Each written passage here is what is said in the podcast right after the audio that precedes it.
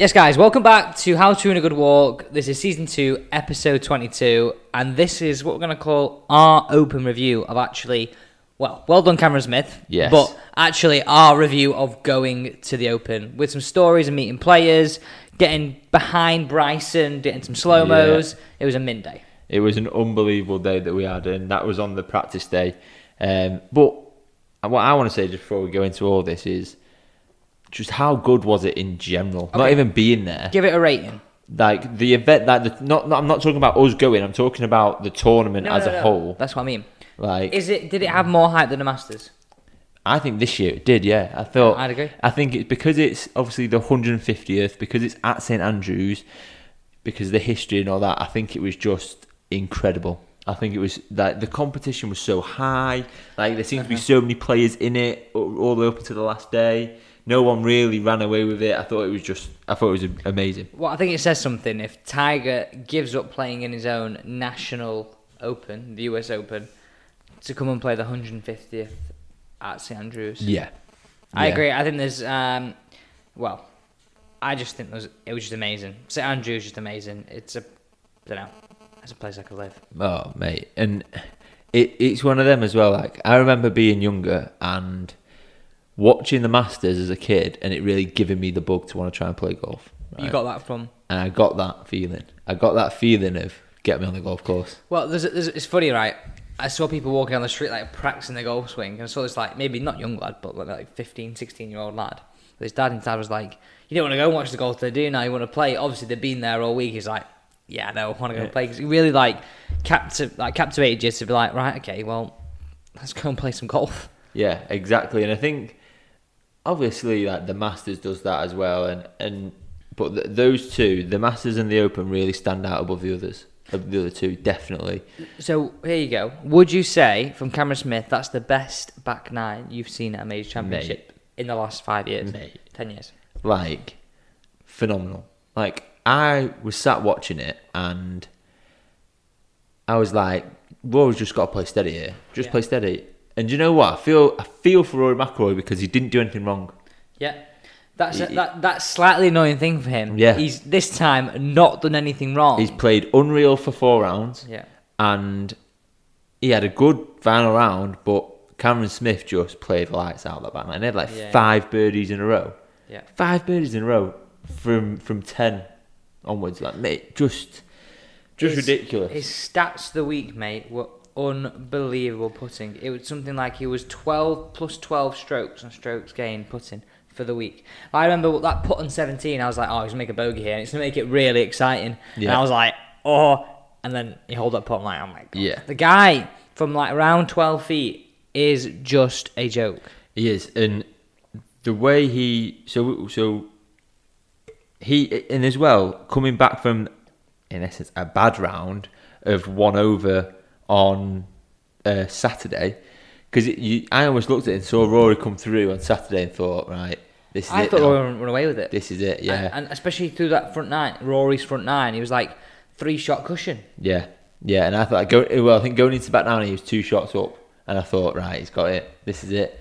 Well, Victor bogeyed one of the first few holes, didn't he, which became like a 3-shot cushion or something. Yeah, but for Cameron Smith to come out and birdie 10 through 14... was just phenomenal, and then also to birdie 18 as well. And you went and saw those holes, right? I didn't get to see those holes, but what are those holes like? Just obviously. Would you say they're birdie chances? Yeah, yeah. So. Because 10 is drivable for the players. Yeah. Some of them, I'm trying to think. 11's a par 3. Mm-hmm. Which is obviously always really a birdie chance, depending on your shot in. But depending how far you got 9 in your hand. Yeah, and then it's. I think that sort of corner. I don't know. Do they call it this? What were they calling it on the commentary? Like the St Andrews Loop. Don't say amen corner. No, obviously not. I think they like referring to it as the St Andrews Loop. Yeah. They were sort of implying that they are chances, they are gettable holes, but then 16 or 15, 16, 17 on, and that showed like he did unbelievably well to par those holes. Yeah, Because that's where they're saying Rory went wrong, didn't he? He didn't really he played well on the hard holes, but didn't really capitalise on those easier holes, which was the demise of. You know, it was even more disappointing, right? That he finished third. Yeah. Cameron Young obviously just pipped him at the post. But what I didn't understand about the one mistake, if I had to say it was a mistake for Rory, was on 18. Cameron Young, rather than playing at the Valley of Sin like they did all week, played up the right hand side and drew it round and stuck it ridiculously close to the flag. Why? I'm thinking you've got to try and get this close. Like your shit or bust sort of thing. Have a dig at it. It almost looked like, okay, he might have not got the bounce that he wanted, and that happens when you got all these hillocks. Maybe he pulled it though. Yeah, it just didn't seem to be aiming to play that shot. Where I thought Cameron Young stood on the tee and I thought, he's going to really send this down the right side and draw it back in. And he did, and he played an unbelievable shot. Because I think he eagled the last, didn't he? Yeah, he got a 2 on 18, Cameron Young, to put him a shot above, a shot ahead of Rory. And I was just a bit... That was the one decision I thought, just really step on one. But what I thought was really interesting and sort of added to the drama as well is that hole was into the wind on that final day, where throughout the week they'd been hitting bloody 3-wood to it. Well, when we were there, Bryson hit 9 to it. Yeah, which is just ridiculous. But I think that's something else. I think Cameron Young needs a bit of kudos, let's say, because he was there from the start. His first round, he shot a 64. I mean, no one's really heard of him. No, I think he's his first or second year on tour. He is going to be one of those players. Not shy, is he? He's not shy. Good God. And he is going to be one of those players that I think, with your likes as Zalatoris, that are going to really, really push on now and be challenging. And again, we're getting back to that conversation of literally you turn up to an event and there's 30 players that can win that.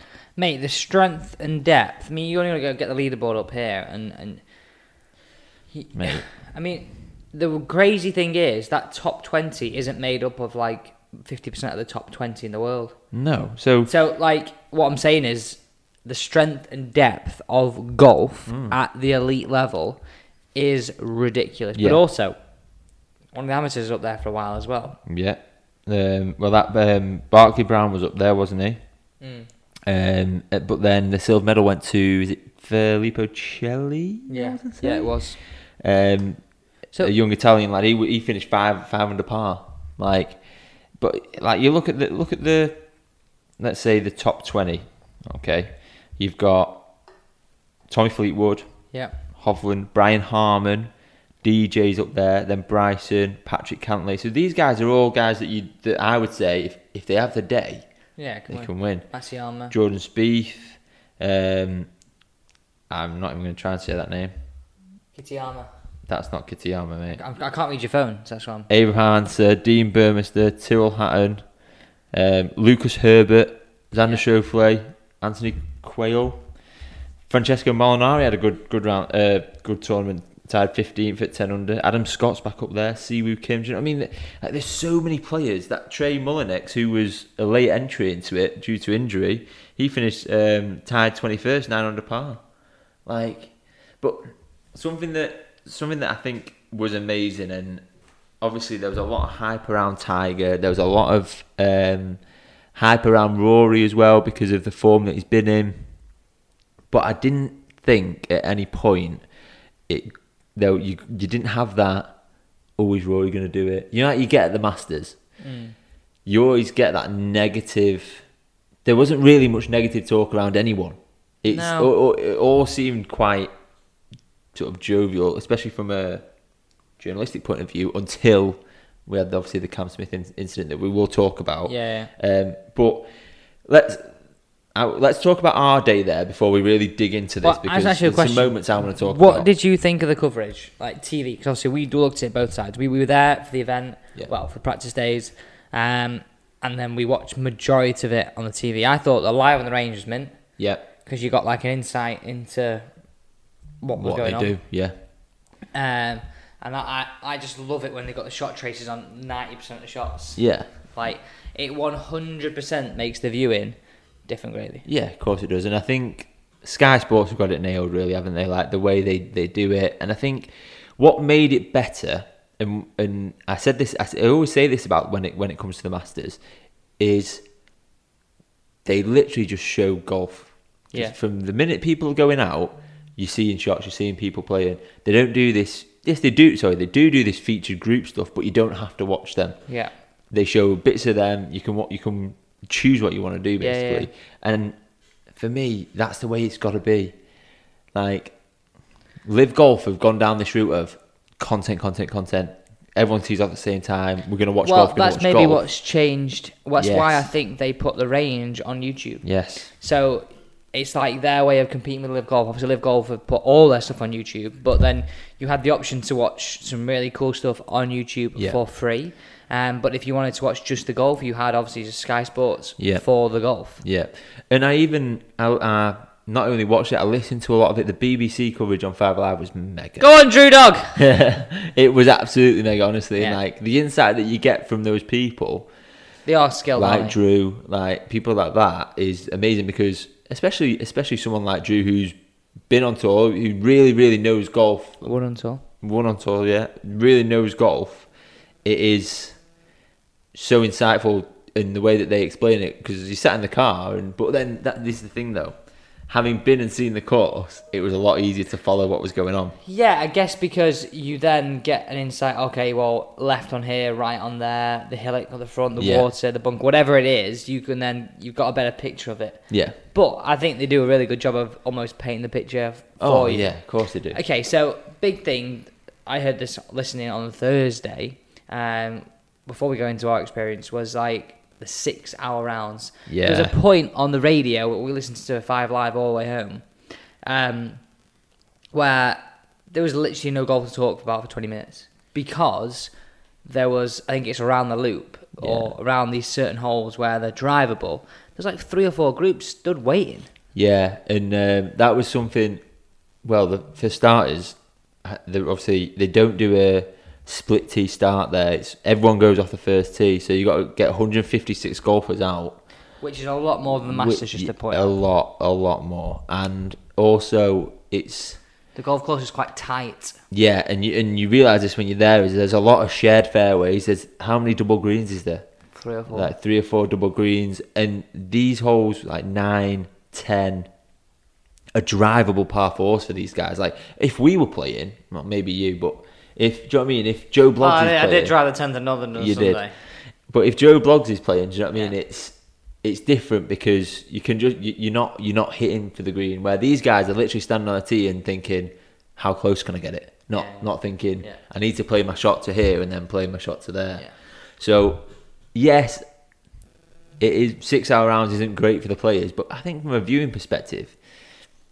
doesn't matter, like no, especially on those. And again, I'll watch golf because there's always some golf to show on other holes. Yeah, so there's always going to be something to look at. Yeah, and I guess on the first 2 days, yes, it matters, and yes, they're important rounds. But from a spectator who's watching on telly, you can dip in and out. Yeah. So whether it's on for 6 hours around, whatever it is, doesn't really matter from a spectator's perspective. From a broadcaster's perspective, I bet it was an absolute nightmare. Easy for you to say. I know, yeah. I bet it was an absolute nightmare because you're out on the golf course literally from 7 till 9. It was the first team time, like 20 to 7 till 9 at night. Yeah, that's a long old day. Long day. Okay, so let's get into our experience. But before that, guys, remember that this podcast is sponsored by Scottsdale Golf. In our opinion, the #1 fitting centre for same-day build. Yes, that's right. You can get your clubs exactly the same day as you go and get fitted for them, which is not offered anywhere else. Speaking of that, my fitting's this weekend, Sunday. So I'll report back to you on the whole experience next week, pod. Oh, exciting. Right then, let's talk about Wednesday. So Alex was up at the Open Tuesday, Wednesday, Thursday. Start on Tuesday, right? So I got there, we left early Tuesday, and I nearly fell asleep about 5 times on the way. And then you joined me on the Wednesday. But Tuesday, I got to meet Victor Hovland. Pretty sick. Send Josh the selfie like, look at me. Robbie Williams. But that was a Jay Lindley, wasn't it? I mean, it, it's great. My mum was going crazy, but for a goal perspective, people were more bothered about Victor Hovland and Will Zalatoris. Now, the reason why I'm going down this route is did a bit of content, Scottsdale did, with Will Zalatoris, and it was the funniest thing. So, picture this. There's my job at sort of setting the scene. We went to this tent to do some filming. He's basically going to interview him, asking like 5 random questions. He's going to hit some chips. You know, when it's those sandbags each side, and you've got to hit the bags, through the bag in the hole. Yeah. The golf version of that. And he was hitting some chips into them. By the way, mustard. But before he was getting mic'd up, he was about to start filming. He's like, "Oi, Terence," I think was his like manager's name. Yeah. Had his wallet in his pocket, and he went, "Oi, Terence, can you take me wallet, please? My trousers are a bit tight, and I don't want to look like Phil." Quality. So basically, like, digging into it. Shots fired. Yeah, but, like, obviously, we didn't film this, but, like, he said it loud enough for, like, the whole place to hear, and everybody went, "Whoa!" It was very good. Quality. So there's obviously a little bit of like banter, a bit of animosity, a bit of something between the players, because he's a player that's been performing very well on the PGA Tour and on the majors, and probably had some knocks at the door from LIV Golf to go and play there, with being one of the #1 young players right now. Yeah. But yeah, I think that probably says that he's not gonna go to LIV Golf. But it was very, very funny. It was. And then I joined you on the Wednesday. Early doors, mate. So I left. So Josh got to us. Bear in mind, I'm ahead of thinking Josh is going to get to us 9:30, 10 o'clock at the very earliest. Yeah. 7:30, half an hour away, mate. I'm like, bloody hell. Our breakfast isn't open till bloody 7:30. I'm like, mate, we're not going to get there till like, anyway, we joined you about 8:30, didn't we? Yeah, so I got to where we were meeting about 8 o'clock. And then waited for you for a short while you were having your brekkie. And then... well, needs must, mate. Absolutely. And then we went and had a coffee, didn't we? But just being around the town initially in the morning, there was like a buzz. Yeah, because we didn't really... Because basically it says to Josh, right, tickets, we will have some tickets at some point, but we don't know like when we're going to get them. Yeah. Anyway, we got them first thing for me and Josh, and then we got Dad a ticket in the afternoon. But like we were like waiting for a ticket, and then it was only about 9 o'clock we were waiting till 9:30. Anyway, Jack Barber, one of my good friends, and Andrew Murray came up clutch for me and Josh, getting us a ticket each. So we went straight in, and it was just mega. Like going through that gate, being inside the ropes. Rory was walking down. Well, that was the thing. That's what I was going to say. 18. What's amazing about the place? So obviously, if you know golf, you know that the 18th at St Andrews. Yeah. And there's a road that runs down the side of the 18. So half of that road, there was like a metal fence down it. If you're one side of it, you're in the open. If you're the other side of it, you're outside the open, you're on the road. But I could have literally just stood there all day, watched people teeing off one. Well, the first day, coming up 18. I watched Tiger come down the last. Yeah, like so. As we arrived, Rory who'd gone out early was coming down the 18. So we stood outside and watched him walk up 18, make his putts, make a few putts, practicing from different places. But the buzz around the place was just amazing. Like even when we were walking into the town, like there's people everywhere, people from all over the world there just to be there and watch the golf. And when we went in, it was just different again. It was like so when we got in there, we basically had a bit of a mooch around, watched a few things, then we had some lunch, went back in, and we made like a beeline to go and find Bryson. Yeah. So we watched him play down 15, 16, and then on 17 we stood behind him. So basically 17th hole and 18 are probably the most two famous holes in golf, and basically the holes that make St Andrews. People say all you got to do is play 1, 2, 17, 18 and you're pretty much done St Andrews, because the rest of it's just a normal golf course. Yeah. We'll tell you in September. We don't actually know the rest of the golf course yet. But so there's some sheds, and everybody says, and we watched a few people, and me and Dad the previous day watched a few people tee off, and these green sheds are just over the corner. Now, I'm expecting Bryson to do the same thing. He's gone 40 yards right over the top of the hotel. Literally over the top, like the peak of the hotel. I'm like, what? Yeah. Like, most people are starting it left and fading it round the corner. Yeah. He's hitting it high draw over the top, hotel, which is just mad to watch. And like we spoke about Bryson back in season 1 about this speed training and how hard he's hitting the ball and things like that. But actually being there and watching him hit the ball, he swings the club so fast, but something that I thought, he makes it look so effortless as well. He never looks unbalanced. I mean, I'm sure if he went properly after it, like long drive mode, he would be unbalanced. But the weird thing is, if I didn't know who it was, I wouldn't look at it and go, "Oh my god, he's hitting it so hard." No, you wouldn't. Because he just looks balanced. Like, but when he hit that 2-iron. Yeah, mate.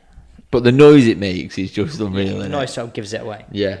But so we watched him play 17 in the hole before. We got some great videos, and I put them up on the Instagram, so you guys can see them, because it was just unreal to watch him. And then after that, we followed Jordan Spieth. Well, we sat on the range for a bit, and we saw some, like, and around the putting green, saw Scotty Scheffler and the like on the putting green, and then watched, like, Louis Oosthuizen, and who is just silky on the range, like, so smooth. And then we followed Jordan Spieth for a bit, didn't we? Yeah. Again, who just unbelievable to watch. And what was really interesting, right? There was three of them going round. So he was on his own, wasn't he? Yeah, he was playing on his own. So it was him, his caddy, and four of them. Him, his caddy, his coach, and somebody else. And this other person on every hole was running up ahead, sort of letting him know where that ball had finished in relation to the fairway and where that ball had finished in relation to the green, just by mobile. Like, I think to really give him, like, a good image of, did that hit the fairway, did it not? Okay, I'll try it a bit further left. Yeah. So really had, like, a full team on it. And watched him hit a few putts and didn't hold one. No, he didn't. Like, I thought that. He looked like he was really struggling, but then he didn't end up playing back. He had a good week, didn't he? Yeah. I mean, the thing is, I think, one thing I'd say with these people from playing the PGA Tour to an open venue, a lot of the golfers struggle on the greens because they're, one, not as quick, two, not as smooth, but that's links golf. Yeah. Like, they are smooth, like, to us as everyday golfers, but you got to can't forget that these PGA Tour players play on, like, carpets week in, week out, and they're just ridiculously quick. But the other thing as well that we need to sort of remember is, this is like the old course is like the rawest form of golf, in the sense of, everything is cut unbelievably, manicured unbelievably, but the greens, there's not been a like, Mackenzie's not gone in and designed these greens, like, just a natural landscape, like at the Masters. That's right. So it's in essence just a shorter bit of grass over years. Exactly. Green complex. And don't get me wrong, there's obviously they have whole locations and that, but someone's not gone in and gone, right, well, we're going to have a tier here, we're going to do this. It's just how the land is, and that's where it's a lot different to, and I guess why some of these guys struggle to America, where you're taking a spirit level out and seeing how flat. Do you know what I mean? It's not target golf and that. You can't be... because you could try and hit one bit of the fairway and the hill, it could send it one way and it go the other way. So that's exactly why, like, for example, the hardest thing I'd say, like, being there pre the rain, was you could hit a 4-iron off a tee, 4-iron could go 230 yards downwind, but easily could go about 320 yards. If it hits one side of a hill, it can get to shoot forward. So it's very, very hard to know what club, where to hit it when it's playing fast and firm. And you saw that. Like, as soon as it softened up, it became a lot more target golf and the scores were a lot lower. Yeah.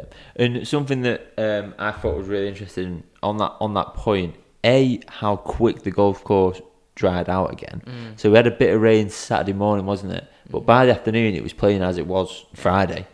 And also, like, on the point of knowing what to hit, when to hit, like, puts it into perspective. I think on Thursday, I think Tiger had the longest drive at like 420 odd, and that's purely because you hit it. If you can hit it in the right spot and you get the right bounce, you're miles down there, and that's where I know, like, we've spoke previously about how tournaments, it's too easy, like they're going low and things like that, and that's something that you didn't hear mentioned once, the fact that these players are going low, because actually if they didn't go low on a course like that, it'd be, do you know what I mean? But it wasn't target golf. It wasn't hit it in the fairway, hit it close, tap in for birdie.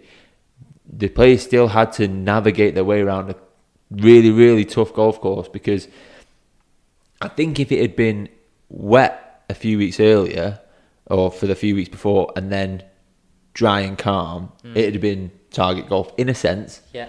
But because of the way that the course was running so fast, these players had to go low because things were drivable. I agree. But I wouldn't say it was disappointing the fact that 20 under won it, because you felt like you had to really educate yourself and get your ball in the right space to make a birdie, but there were opportunities if you did put it there. Yes, exactly. Okay, so you mentioned Tiger. How much of an anticlimax was his first round? Well, stripes off the first, ends up in a divot, makes bogey. I was like, for God's sake, man. Well, it was like downhill, wasn't it, from there? And he just couldn't catch a break, really. Like, he's obviously still struggling with his body. And I don't think anyone knew what to expect, because obviously he's played a lot of golf leading up to it. Like, he played last week in Ireland. The week before in Ireland. And then he played by Tuesday, and he played something like 45 holes or something like that. Mm. At St Andrews, and then when we were there, he was on the range hitting balls, and I don't think anyone knew what to expect. Him having dropped out of the US Open to make sure he was here for this. I think he was hanging his hat on trying to win this. I mean, I don't think he'd ever go to the tournament not trying to win it. But what I mean is, like, a lot of practice rounds. Don't play US Open, 150th Open. If I win it, I can retire. I mean, I'm speculating. I don't think he would. But then he got answered. Somebody asked him, like, "Are you going to retire?" He was like, "Me? Yeah, no. Obviously, I'm going to play a lower schedule." But I mean, is that a very good actor? Or no, I think he's not retiring. I think it was important for him to play there because it is possibly the last one he's going to play there. I don't think it's the last Open plays in. He's back there in 5 years. So is it 5 years or 8 years? 5 years, I think. Yeah, I can't. Someone's told me 8. Someone's told me 5. I thought it was 5, but someone yesterday told me it was 8 years. I can't. What was your source? I'm sure it was Dave that said it. So I don't know. But I think the point of it was that he doesn't know whether he's going to be there for the next one at St Andrews. Yeah. So he wasn't retiring in a sense of I'm not playing golf anymore, but it's like, this is my last chance to play this course in a competition, potentially. Yeah. And I think it was an anticlimax, but also I felt for him a bit because he got a terrible break on the first. When he hit that tee shot, I was like, here we go. And like we were talking, like, this could play into Tiger's hands, it's running fast, blah, blah, blah. But he couldn't catch a break. He had a tough couple of rounds. But how good was that moment on 18? Oh, mate, that's the best moment in golf for me so far. Like, that for me surpassed him winning the Tour Champs and surpassed him winning the Masters. Like, I obviously know they're amazing things, but to be able to walk up there, played relatively crap for him, or very crap for him, and still get that reception, it's a measure of the bloke and his impact on people and golf. Yeah, of course it is. And I think what was amazing as well, it was almost like it was perfectly timed. Yeah. You had Rory coming down the first. You had obviously the crowds were mega. I think as he went over the bridge, Rory was coming down the first, and there was like a bit of a moment where Rory like doffed his cap to him. Yeah, I heard this. Yeah, and then Matt Fitzpatrick and Max Homa stood back and let him walk on his own, which was unbelievable for them, and shows how, because you've got to think about it this way, Matt Fitzpatrick and Max Homa, when they were coming up and growing up, Tiger's their hero. Hey, the people played now, 90% of people, you ask who your golden hero is, they say Tiger Woods. Exactly. So for them to witness this moment as well, right, and to have the respect that they did, amazing, standing back. To be playing with him on that day. Yeah, and then the reception he got from all the crowd down the first, all the crowd behind the green on 18, all the crowd down the side 18th hole on the road was just unbelievable. And he welled up a bit, didn't he? Well, this is something that I was going to say, like, you've never really seen that from him. Like, you saw it a little bit when he came back and won the Masters. His iron guard's definitely down now. Yeah, but then he's always been like steely competitor, hasn't he? Yeah. But that moment, I knew there was going to be something like that, but I didn't expect it to be that sort of touching, in a sense of like, bloody hell. It just didn't seem to stop, did it? Like, no, it didn't. It would have been amazing if it was for him to play the Sunday and maybe be in contention. Yeah. But equally, it was amazing. Yeah. Okay, so on scenes down 18, what do we think about the last hole? Rory caught the last hole. You see all the people walking in, mega that. Yeah, like people sort of chasing after him, and I think that's always like a nice part about it. Where was it that? Well, PGA Champs, Tiger. Like, it's always quite nice. Tour champs, yeah. It's always quite nice to see that, and it sort of adds to it a bit, doesn't it? But I think, look, we've spoke about how well Cam Smith played, and we were talking about this before we started recording this. I felt for Rory in a sense of, previously, when we talked about Rory at majors, it's three great rounds. Yeah, can he string 4 rounds together? Can he string 4 rounds together? And do you know what? He didn't have a bad round. No. He did not. What did he shoot for a round? He shot 70, so he was 2 under. So he shot a 66, a 68, another 66, and a 70. Like, the guy played unbelievably well all week and was up there all week, like, consistently hitting greens, consistently making putts, and I think that, and they made this point on Sky Sports, Rory didn't lose the Open. Cam Smith won the Open. Yeah, like, yeah. If Rory had come in... Is that not harder to take, though? You've played your best, you've not done anything wrong, and you've not won. No, because he's thrown it away. No, because he did. He missed a few putts, but... On 10, 11, 12, 13. Like, birdie putts, but... Put it this way, this is where I look at it. If Rory had won at 18 under, having made 200 in the final day, you'd have gone, absolutely unbelievable. He's played quality all week. It's just the fact that Cameron Smith had an exceptional back nine. Yeah, I agree with that comment. You don't look at it and go, he scrapped it over for 200. No, exactly. He played some very good golf for that score, and to be pipped by 2 in the end is heartbreaking, really. And so let's talk about some moments, because and Rory we'll start with. Did you see his 2 on 10 the day before? Yeah. So this is a drivable par 4 for these guys, and like the day before he'd made a 3, he'd made a 4. Obviously at this point it was him and Hovland in a group, and those guys together were above, like far and above the rest. I didn't play with Hovland on Saturday. Yeah, he did. Did he play Saturday? Yeah. So he was like they were like edging out then. Yeah. And because I think they were the second to last group on Saturday, and Cam Smith was first, and then they sort of switched. Yeah. But that on 10, I remember I was watching it at the time, and I think Hovland hit the green, and then Rory stuck it in the greenside bunker, and I was like, this is a massive moment, because Hovland almost guaranteed himself a birdie. Yeah, well, you've hit the green in 2, those guys there, haven't you? And that's a horrible, horrible bunker that Rory found himself in. And the flag was, like, just on the green, up a slight, like... Mackenzie, I'd say, yeah. So, up a little hill and sort of perched on the top of this hill on the green on another level. And I was like... It's almost impossible... For him to get it close. And when he played the shot, I'll be completely honest about this. He played the shot. I think that's the first time I've watched something and like cheered. Yeah. I went, I give it the yes. Like, it was unbelievable to watch, and that sort of piled the pressure on Hovland then, because it was like Rory's statement of saying, "I'm here. Like, I'm going absolutely nowhere." And like Hovland birdied it, but then I had a run of pars on up until 18 from that point, and Rory sort of didn't really pull away, but had another birdie on 14. He then bogeyed 17, but then birdied 18 again to sort of stay ahead, and it was just like an unbelievable sort of moment. It was one of them moments where I was watching, I thought that could win it for him.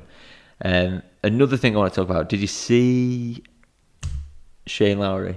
No. Mate, so again, I was watching this was Saturday as well. So Shane Lowry on... Wait, were you glued to the TV for 2 weekends? Pretty much. On 9 and 10 on Saturday. Oh, I saw that he chipped in consecutively. Chipped in twice for 2s, mate. For 2s. Now, that guy's short game is ridiculous. Like new level. Yeah, and I think... I don't know if it was more impressive because of how the course was as well, because the turf's so tight, it's like playing off concrete. Mate. So look at your kitchen floor right now, everybody. If you're listening to this in the kitchen, or look at the concrete outside your office window. It's like pitching off bats. It is. So it was like, yeah, and to be able to do it the way that he did was just phenomenal. But we can't get away from the fact of Cam Smith. Like we can talk about a lot of guys in here. Like Bryson had a great week. Tyrrell Hatton had a great week. Tommy Fleetwood came up on the final day, shot a 5-under final round. Good, being quite a good performance. Yeah, to finish tied fourth. But I think Cameron Young and Cameron Smith both shone. Yeah. Cameron Young was up there from the start. After the first round, he was leading. I have to say, I didn't think he would tail off. So did I. Yeah, I just hope that I did think he would. Yeah, so did I. I didn't think he'd be able to keep it up, but credit to him, he was class all weekend. But Cameron Smith was just phenomenal. Like, he had one bad round, but it was a 73, so he was one over. Yeah, but when you're capable of doing what he's done for the first four holes in the back nine. Mate, you just look at the scorecard in the back nine. There's three pars, and the rest is just red. Like, what did he come back in? 29? 30. 30, I mean. Out in 34, back in 30. What's par back nine? 32, I'm going to guess. No, it can't be. It can't be. 3, 4, 5, 6. It's 6 birdies, so 36. Like, pretty impressive, isn't it? Like, pretty impressive. And his putting was just phenomenal. Like, the put on 17 to save par round the bunker and... Yeah, that stuff like that's impressive. The two, getting that... Honestly, like I said at the start, I thought he was going to make a bogey there and really open up for the rest of the field. But to hold that 15 foot of a par, how big are your cojones? Yeah, and it was when I shot large. I still thought into that back nine, Rory was going to do it. I did. I hold my hands up and said I did. And I was watching it with Carl, our mate, and we had a little bet, so I owe him a coffee now. So you bet Cameron Smith to win? We just said, he said he's going to win it. Like Rory what did you win it now. Did you bet Rory? I said that Rory. Because obviously you picked Rory. Yeah, I did. Yeah, I did. I picked Fitz, who didn't have a bad week either. He didn't. He was outside the top 10. Cheers. So. Okay. But I remember watching it, thinking, Christ, like he is really. He grabbed it by the scruff of the neck, didn't he? Yeah. He grabbed it by the scruff of the neck, and he deserved to win. He did, and I think I'm like. He was up there the Masters last year. He's been overdue a major, let's be honest. He won the Players earlier this year. Yeah. He's got a terrible haircut and a terrible moustache. Oh. But it works for him. His tash looks like a kid going through puberty who's not shaved his top lip for about 5 years. Well, he's not going to shave it now, is he? It works. Heck. It works. Okay, so after this event, there's been a hell of a lot of speculation. LIV Golf, like we every time we do this podcast, we can't not talk about LIV Golf, and obviously the speculation right now, Henrik Stenson, which you know what, I'm utterly disappointed at, more for the fact that he's willing to give up the prestigious role of being Ryder Cup captain to go and get the money. And this is the thing with that, isn't it? And also rumoured Cam Smith, and if he goes, the floodgates could open. Now, you got to think, this would be really interesting. So if Cameron Smith goes to LIV Golf, will they let him play again next year as defending champion in the Open? Well, you'd like to think they'd have to. Like, well, why though? They might. There's the rule that he won the event. Like, yeah, but... You're a past champion. Depends if they change the rules. Well, yeah. Because a few other past champions won't be playing next year if that rule comes into play. The likes of Ustazen, past champion. It'd be very interesting to see what happens because, so I think the Cam Smith, the Stenson one is I am shocked at, but also not shocked at. I'm not shocked at it. I'm shocked at the timing of it. Yeah, we are not far from September. Ryder Cup this year. This year, I think Ryder Cup's this year. Is it? I'm pretty sure it's the same week as this year. We've got so much. I'm sure it's this year. Are you sure? I'm 90% sure the Ryder Cup's this year. Next year, 2023. 2023. Okay, well, listen, we're a year out. Who's the captain now? How would you pick this? Well, this is the issue. Like, I don't even know how the process works. Is there? I think the committee vote. But I think. Yeah, 2023. So next year, next September. So we're a year out. Sorry, someone said a year out, basically, nearly. Yeah. So we're nearly a year out, and we don't know if we've got a captain or not. It's just a bit of a mad decision. Like, I understand the money's great. I understand that the business side, but if you're Ryder Cup captain, what?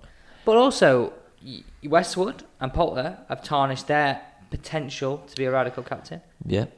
Yeah, I don't know. I just think the timing of that for me is not great. No.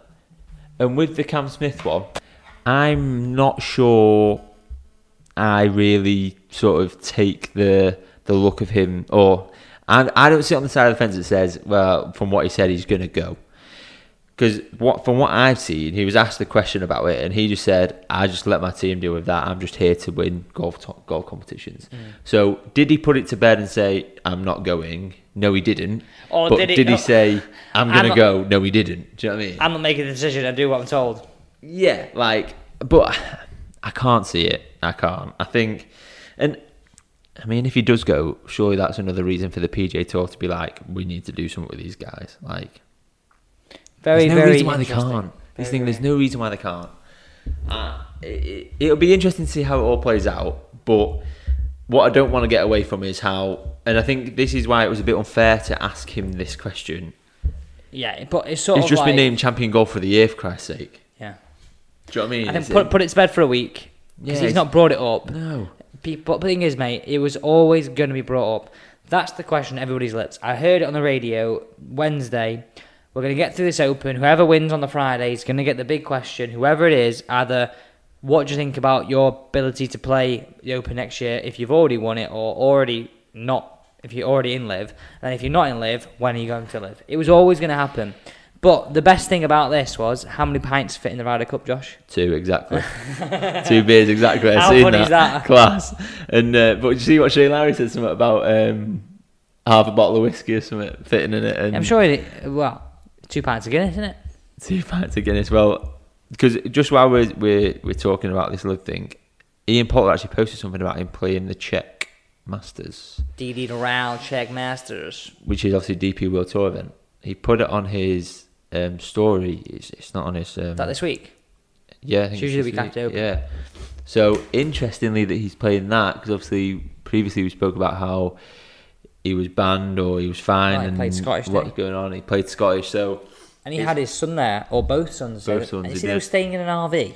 Yeah, massive. They did that last year, though, like massive RV. On site. Yeah, I don't know if it is on site, off-site somewhere, but...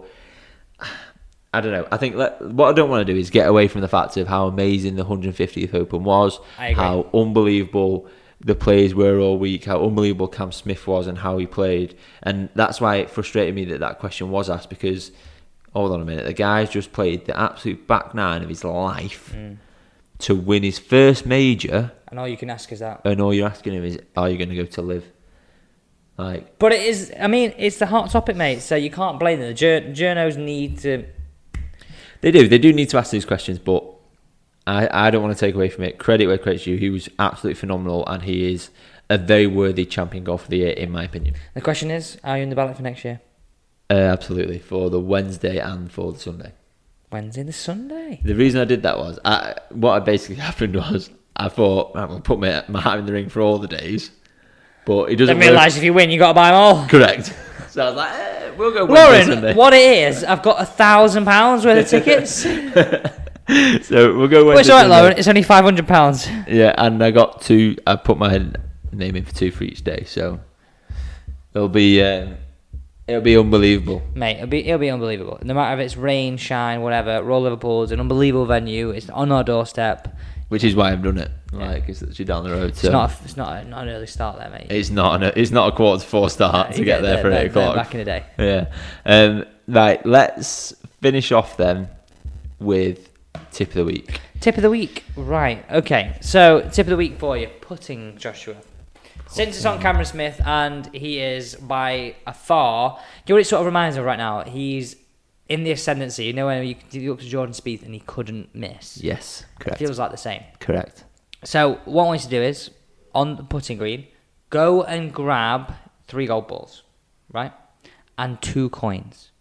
So, 3 gold balls. You're going to put your 1 gold ball down the ball that you're going to hit. Go and find a putt, right to left, left to right. And I want you to plot the journey with the other 2 golf balls of a putt around 15 feet of where you think your ball's got to go over to go into the hole. Yeah. So like almost like practicing your green reading. Move the golf balls, the 2 balls that you put down there, and replace them with coins. Yeah. Hit some putts, try and get the ball to go over the coins and into the hole. And you know what? First time if it doesn't, you miss them and it goes in. Great. You know your reading's not great. But if you're overcooking it, undercooking it, it gives you some real good feedback to whether your green reading's right, your pace control, and your overall stroke. So yeah, one of my favourite drills. Definitely one that I do before an event if I ever do play. And on that point, I shot. What did I shoot? 2 over. Well, Sunday. Bramall. Oh, Bramall 3 over. 3 over. I shot 3 over at Bramall. Yes. Yeah, but it was a great day. Played with one of the BBC commentators. But yeah, so use that as tip of the week. Yes, and an interesting one I want to say on this, the whole putting thing. Massively important to work on it, but also, you said about Cam Smith and his putting. He had a tough time putting on the Saturday, and I saw a quote, or like a tweet or something. Just because you have a one bad round putting doesn't mean you're doing loads of things wrong. No. Go away. Hit some putts on the green, but trust it. Golf's hard. And work on the same things. Yeah, golf is hard. I think on that point, a lot of us at club level, on all areas of the game, fight fires. Yes. Oh, I slice it this week, fix a slice. Hooked it next week, fix my hook. Yes. Whereas we need to keep working towards the same things to create continuity and create something that really does perform in all areas of the game. Absolutely. And if you are really, really struggling, go and see Alex Elliott golf because he will fix you. I can vouch for that. Fix Josh. Josh Long, a hook set or top set. He's playing much better golf. Yeah, I played today. I hit it really nicely, like to the point where like irons are just feel really, really good. And I missed maybe 2 left. Like, and that was, but just bad striking. Off the toe. Only 2 off the toe. Yeah, it wasn't like the old hook. It was like I've towed it. Like, I've hit it, I've gone, oh, I've towed that. That's very good to hear. Yes, it is. So, guys, thank you for listening. Yes, thank you very much. And I look forward to catching up with you next Wednesday at the same time. See you next week.